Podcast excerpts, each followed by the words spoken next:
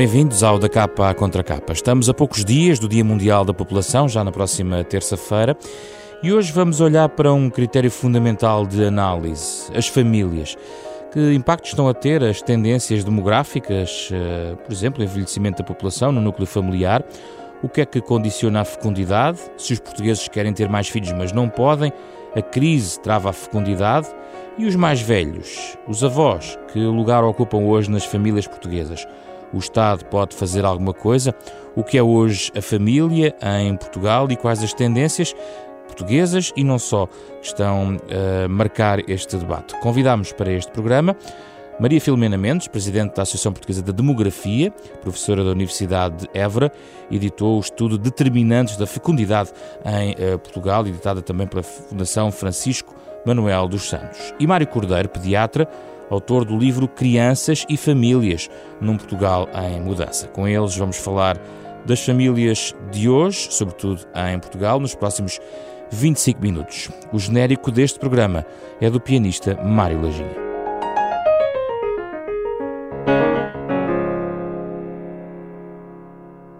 Bem-vindos, obrigado pela Olá. vossa presença. Vamos então falar sobre as famílias de hoje e nada como partir de, de, realidades um pouco mais estatísticas. Aí trazemos a nossa especialista em demografia, porque é importante estabelecer alguns dados de base para saber do que falamos quando falamos hoje das famílias em Portugal. Uh, a tendência é de uma mudança na estrutura da família em Portugal? É uma tendência que vem dos últimos anos? Há algum padrão que esteja a mudar face àquilo que temos lido sobre uh, uma família cada vez mais pequena e cada vez mais estilhaçada até? Uh, obrigada pelo convite para, para estarmos aqui e refletirmos sobre estas questões. Uh, efetivamente, uh, eu penso que muito já tem sido falado sobre as mudanças da família e aquilo que nós assistimos é uma consolidação dessas mesmas mudanças.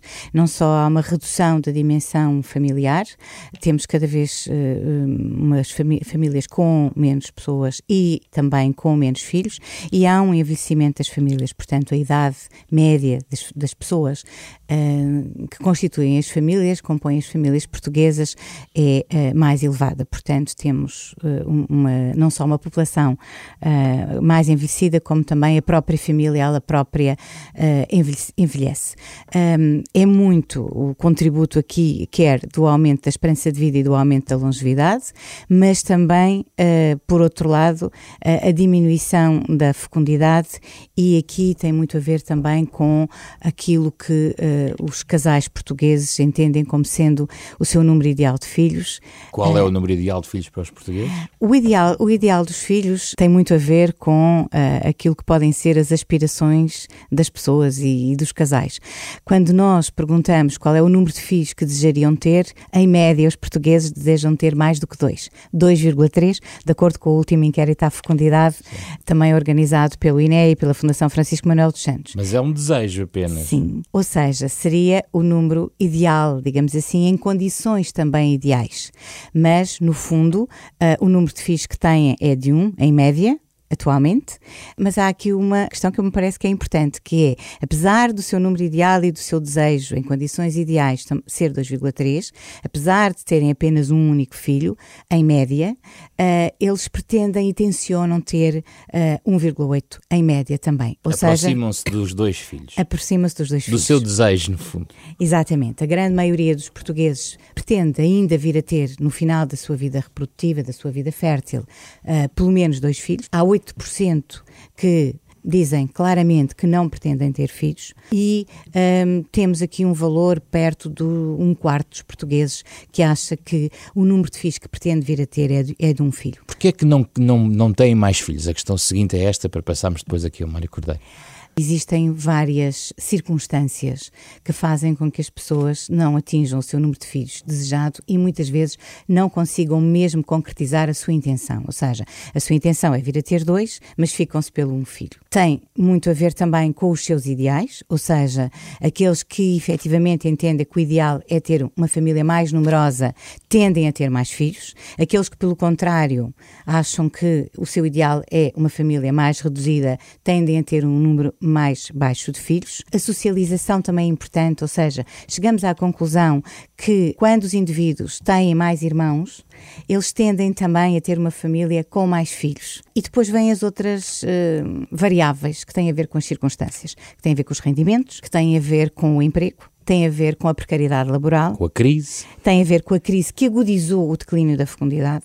Atenção, a crise não é responsável, porque nós já vimos a diminuir a fecundidade há várias décadas, uhum. uh, mas agudizou claramente durante a crise, porque veio afetar um outro dado que tem a ver com o adiamento, a idade em que os portugueses têm os filhos. E só o simples facto de adiar, ele pode ser um fator que iniba o atingir o número de filhos que a pessoa quer vir a ter. E este adiamento é muito responsável ultimamente pela diminuição da fecundidade. Já temos os dados, já temos um grande quadro de base, Mário Cordeiro, agora vamos cruzar com a sua realidade. É, o seu testemunho é de, um, de, uma, de uma degradação, sobretudo uma fragilidade crescente do núcleo familiar, devido a todos estes fatores. Essa é também a sua experiência? Obrigado pelo convite também.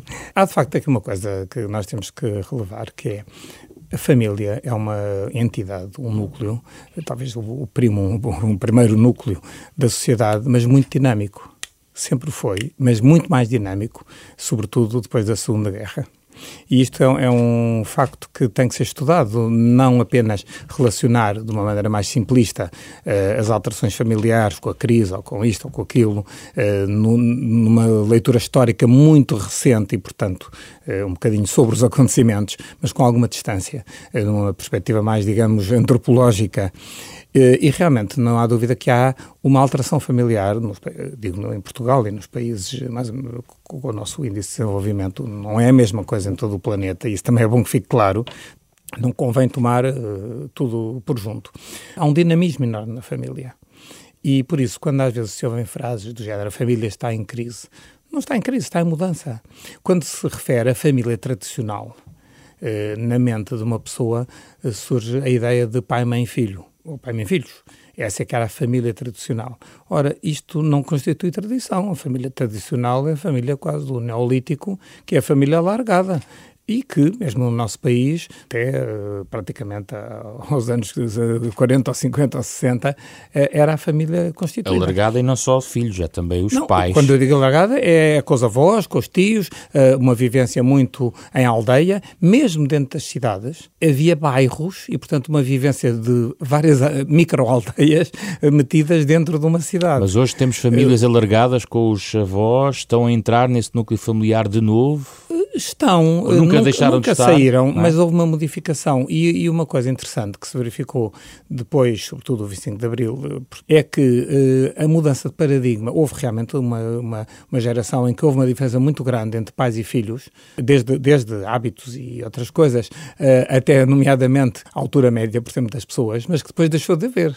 É, agora já não há, os, pai, os, filhos estão tão altos como os pais, ou, da altura dos pais, já não há aquela diferença que houve a determinada altura que tinha a ver com condições de vida, etc.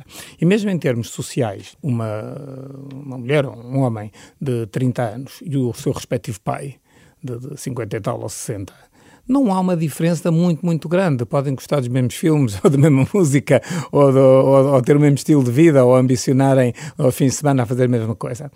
Uh, é evidente também houve, por exemplo, uma coisa que aumentou enormemente, que foi a taxa de divorcialidade, chamemos assim. Uh, por outro lado, também uh, há coisas estatísticas que é preciso ter em conta, porque só há divórcios quando há casamentos. e tem que se contabilizar, por exemplo, todas as separações em que não há divórcio, porque as pessoas viviam uh, tranquilamente unidas, ou seja, por união de facto certo. legalizada, vá lá, se, ou não. Uh, eu acho que às vezes olha-se para, com uma perspectiva um bocadinho pessimista e catastrofista até, para a família.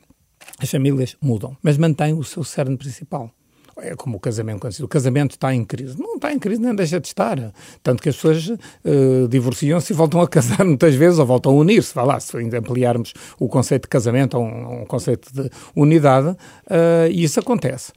Uh, um aspecto interessante é realmente este do derrogar uh, a idade do primeiro filho. aí é um, um ponto de vista de Sim, no, no seu livro tem também tem vários gráficos, um deles Já é ultrapassámos esse, este a idade média anos, da é? mãe quando o nascimento do primeiro, do primeiro filho. filho. Uh, para lá do número de filhos, que, que obviamente levava uma mãe de oito filhos, teria o seu oitavo filho Hoje muito mais tardiamente. estamos nos 30. 30 às rodas dos 30, 30 qualquer, qualquer coisa. Uh, isto também tem implicações, mas também é resultado da escolaridade maior. e como é que interpreta esta vontade de ter o segundo filho e as dúvidas que tem? Aí é que entramos. A, a, a família em, ter... A, aí entramos num tripé.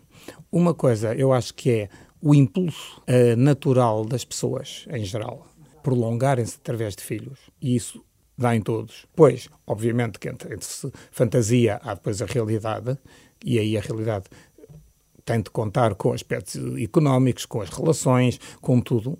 Uh, às vezes até demais, devo dizer que às vezes há, uma racionalização, há, há, tudo tão calculado, a régua, este quadro, que se calhar um bocadinho mais de espontaneidade talvez não fizesse mal. Mas é, às vezes é o mundo moderno Sim, que impede a família para uma muito, E também se pensa agitada. muito uh, em coisas e ter isto e ter. Nesta sociedade do ter, mais do que a sociedade do ser, uma sociedade muito materialista, não é? Uh, Pensa-se um filho igual a despesas de uma data de coisas que, devo dizer que se calhar a maior parte das coisas são perfeitamente dispensáveis uh, tirando de facto uma coisa que aí é, seria o grande investimento estatal, era uma boa rede de infantários e, e jardins de infância.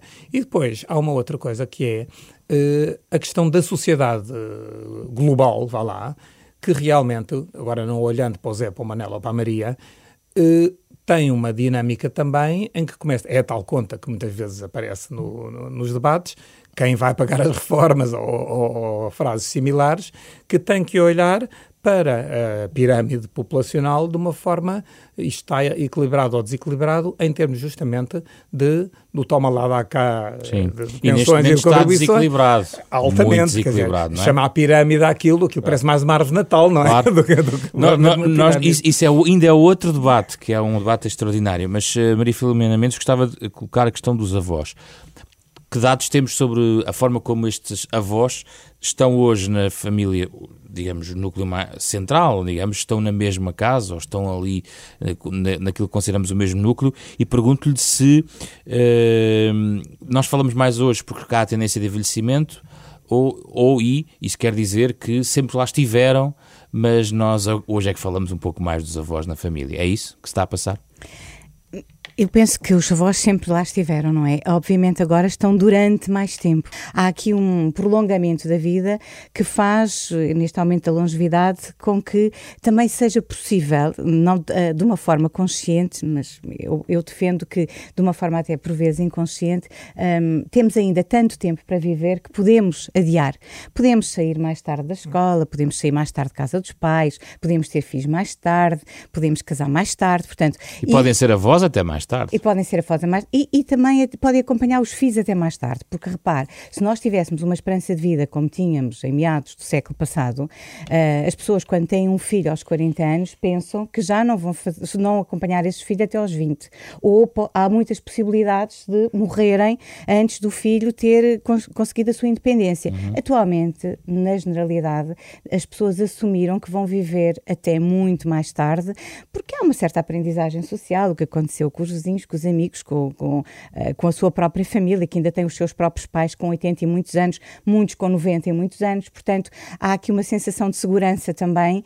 Esta situação também faz com que os avós possam desempenhar, se viverem perto dos netos e se viverem perto da família, possam ter aqui uma ação muito, muito importante. Estas relações intergeracionais de várias espécies, até pode ser apenas de ajuda, do cuidar, uh, mas do apoio, mas que às vezes também são financeiras, Sim, e porque complementa muitas vezes a uma certa precariedade, não é? Exatamente, nós percebemos, e aqui estou completamente de acordo, que efetivamente não há uma crise da família, pelo contrário, há uma mudança na família, porque a família está lá para os seus quando é preciso. Numa situação de desemprego, numa situação de doença, nós continuamos a ter, apesar de toda a segurança social que temos e, de, e do Serviço Nacional de Saúde e todos os apoios, a família está lá para ajudar e para fazer parte do núcleo de suporte quando se diz muitas vezes que as pessoas têm menos filhos por uma questão egoísta, eu acho que até é altruísta, ou seja, os pais querem tanto dar aos filhos, muitas vezes, a oportunidade que não uhum. tiveram ou pelo menos não diminuir o nível de vida que os seus próprios pais lhe garantiram, Sim. que muitas vezes investem em menos filhos, mas muito mais emocionalmente uh, nesses filhos do que se tivessem um uh, É a percepção que tem, Mário Cordeiro. É, é, às vezes até investem um bocado exageradamente, o que faz com que nessa criança uh, recaia tudo. Porque quando há vários filhos, eu posso ter várias fantasias. Eu eh, gostava que, uma, que aprendesse violino, piano, violoncelo e saxofone. Certo. E cada um vai aprender um instrumento. Se houver só um, coitado, tem que ser uma orquestra inteira, não é? E é, às vezes sobre esse filho recaem grandes expectativas daquilo que nós fomos e gostámos, daquilo que nós não fomos, daquilo que gostaríamos de ter sido e não fomos. Bom, tudo, tudo isso, as nossas fantasias que nós projetamos às vezes sobre eles uma carga um bocadinho grande. Eh, quanto aos avós, eh, eu, eu creio que realmente há uma grande mudança Uh, e este aspecto da longevidade muito maior. É, é, é, incrível o, o, que se ganhou em esperança de vida. Para além do apoio que dão aos pais, é um laço fundamental também para a criança, é, não é? É, mas há uma, há uma questão importante, é que os avós, sendo realmente um, um polo importante, por um lado, têm agora uma vida ativa, por outro lado, querem também a sua independência. Não são a avó do capuchinho vermelho que estava ali a cozer meias à espera que, que o netinho viesse. Agora já têm smartphone, alguns deles. Muitos deles, provavelmente, não é? Acesso à internet uh, está generalizado. E, e, e sabem usá-lo, portanto, também é outra fantasia que só os jovens e os bebés é que sabem usar tablets. Mentira, qualquer pessoa aprende desde, que aprendem, os bebés sabem, porque vêm e aprendem, e, o, e, um adulto também pode aprender. Portanto, isto é outra. Há muitas, há muitas noções, um bocadinho, uh, lugares comuns que não são tão comuns, nem tão Já agora, por lugares comuns, uma família grande não é um bom amparo em termos de crise? Claro que é. Eu, aliás, uh, e utilizando a, a, as palavras do meu amigo Júlio Também Machado tem muitos Vaz, filhos, não é? Eu tenho cinco filhos, mas utilizando as palavras do meu amigo Júlio Machado Vaz, diria que é bom ter uma tribo grande, é, porque ele fala de uma noção que é a tribo, que inclui membros da família, incluir outros, outros podem não incluir, evidentemente, e, mas inclui amigos, inclui uh, os laços comuns.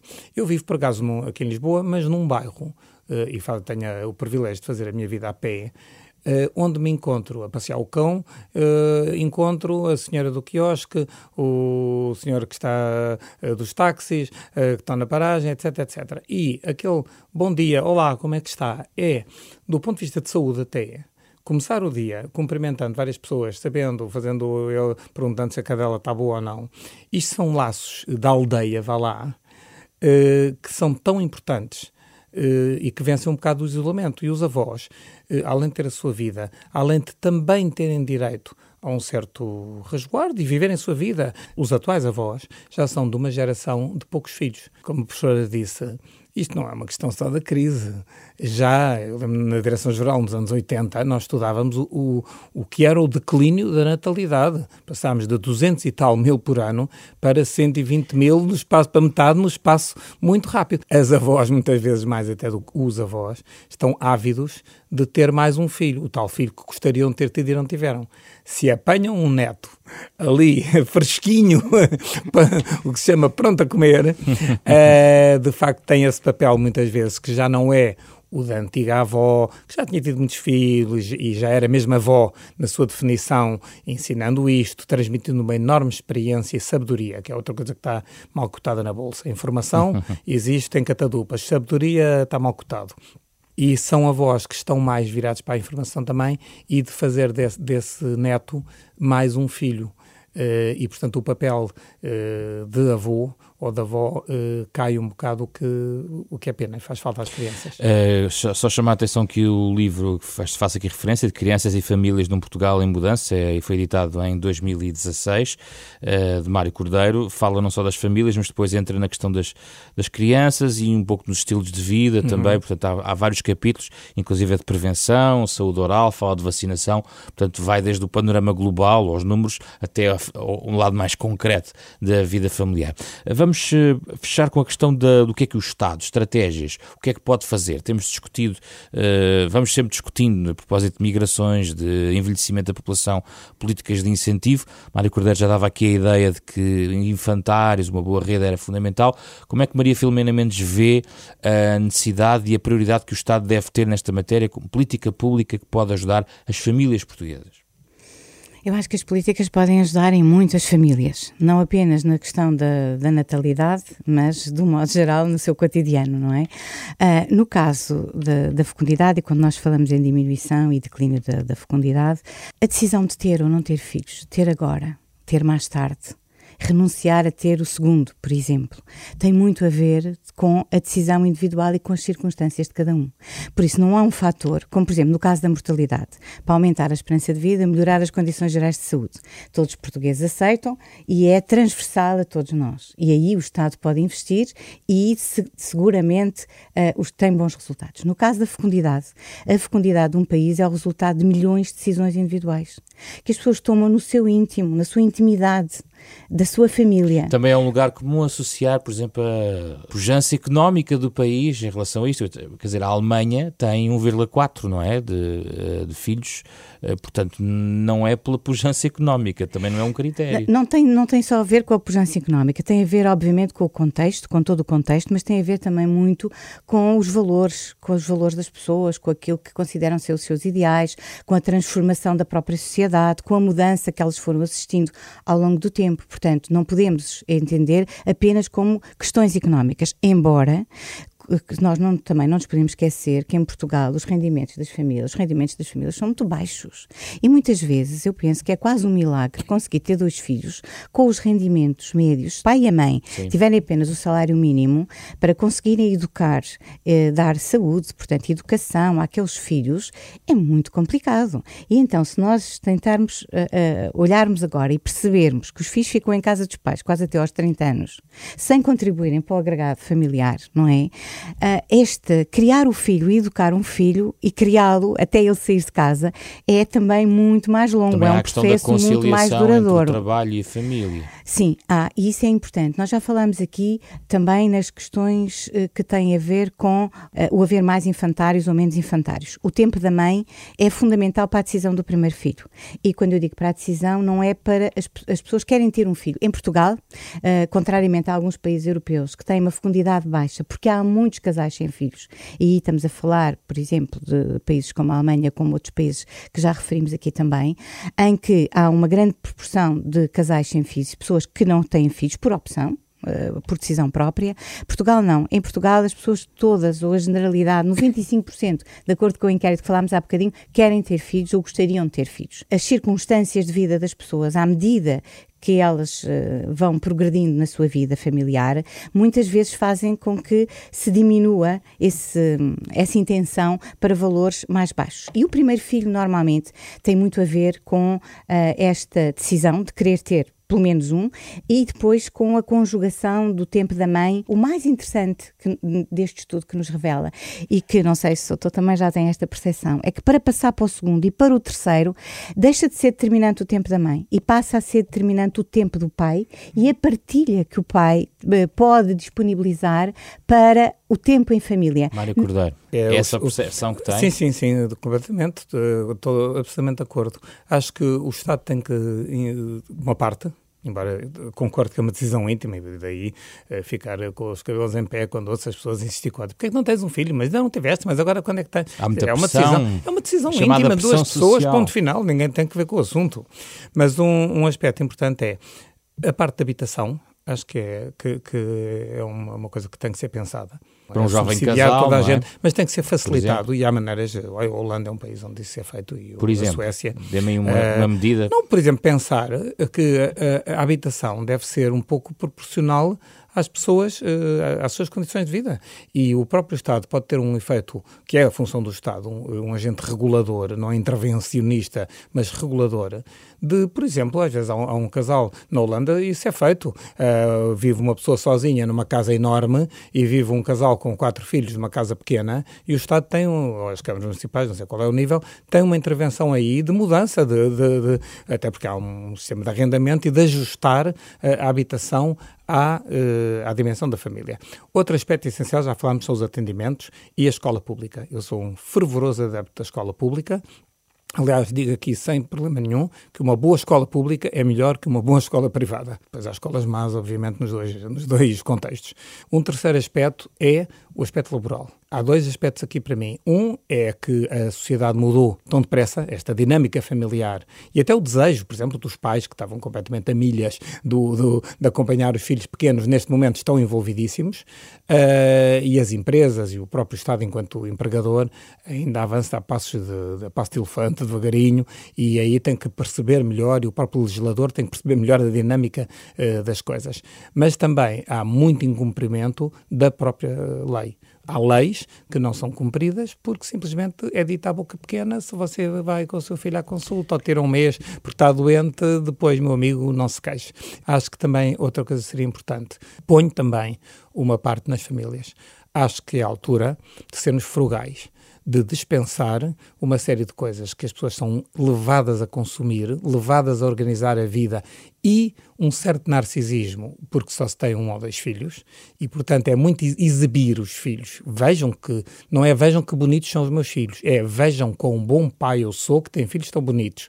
E daí embonecar os miúdos quer com fatos, roupas, uh, artefactos que não servem rigorosamente para nada, esterilizadores, biberões e coisas assim, quando no país que tem a terceira melhor água do mundo e coisas deste género, que também levam a pensar tanto, tanto, tanto, tanto, tanto. E um certo egoísmo.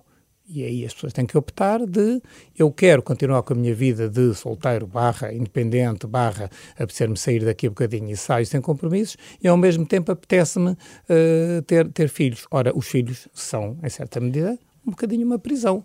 Mas isso, meu amigo, não se pode ter tudo, Faz porque parte. isso, esse narcisismo omnipotente devia ter ficado nos 15 meses de idade e não na adultícia. Muito rapidamente, sugestões de leituras, porque era importante que o ouvinte levasse daqui algo para pensar e para ler sobre estas outras matérias, Maria Filomena Mendes. Um, relativamente às questões da demografia e também focando no, no, nos trabalhos publicados pela Fundação Francisco Manuel dos Santos, uh, eu convidaria a, um, a, uma leitura de um livro que foi publicado uh, nos finais de 2014, salvo erro, que é as Dinâmicas Demográficas e o Envelhecimento da População Portuguesa, que fala não apenas de como é que a evolução da população nos conduziu à situação de envelhecimento atual, mas também numa perspectiva de futuro, o que é que nós podemos esperar em termos da evolução da nossa história demográfica, do nosso percurso demográfico e também o, o, mais recente que tem a ver com as migrações, que de qualquer das formas acabam por ter aqui um impacto também muito significativo naquilo que será a nossa população e a evolução da população portuguesa. Mário Cordeiro, a sua sugestão? Bom, há muitas sugestões, é difícil dizer uma. É Eu creio que a Fundação está de parabéns porque consegue ter um, uma panóplia de, de, livros, acho que já ultrapassou os 70, eh, sobre múltiplos aspectos, muitos deles relacionados com, com isto que estamos aqui a debater. E, e, tem uma coisa ultra vantajosa, é que são livros a um preço completamente, quer dizer, eu diria quase ridículo ao, preço de, de, dois cafés, quer dizer, uh, e isso é importante. Mas há muitos artigos, inclusive para quem não gosta muito de ler livros, que vale a pena pesquisar. Eu sugeria que as pessoas tivessem, uh, pesquisassem algumas reflexões que existem até na, na, na própria internet e tudo, Uh, mais sobre esta perspectiva histórica das famílias. Há uma tendência para se fazer juízos de valor sobre tudo, sobre os divórcios, sobre os filhos de, de, de, outros casamentos, de outras relações, etc, etc. Mas convém estar informado e saber como é que isto começou ou de onde é que vimos. Ler mais fora. sobre a história Ler das sobre famílias. a história, ter um conhecimento. Mário Cordeiro, Maria Filomena Mendes, muito obrigado pela vossa obrigado. presença. Pode de novo ouvir este programa em rr.sa.pt, o programa com André Peralta, Carlos Alberto Vermelho. Ana Marta Domingos e José Pedro Frazão na próxima semana com outro tema no Da Capa à Contra Capa.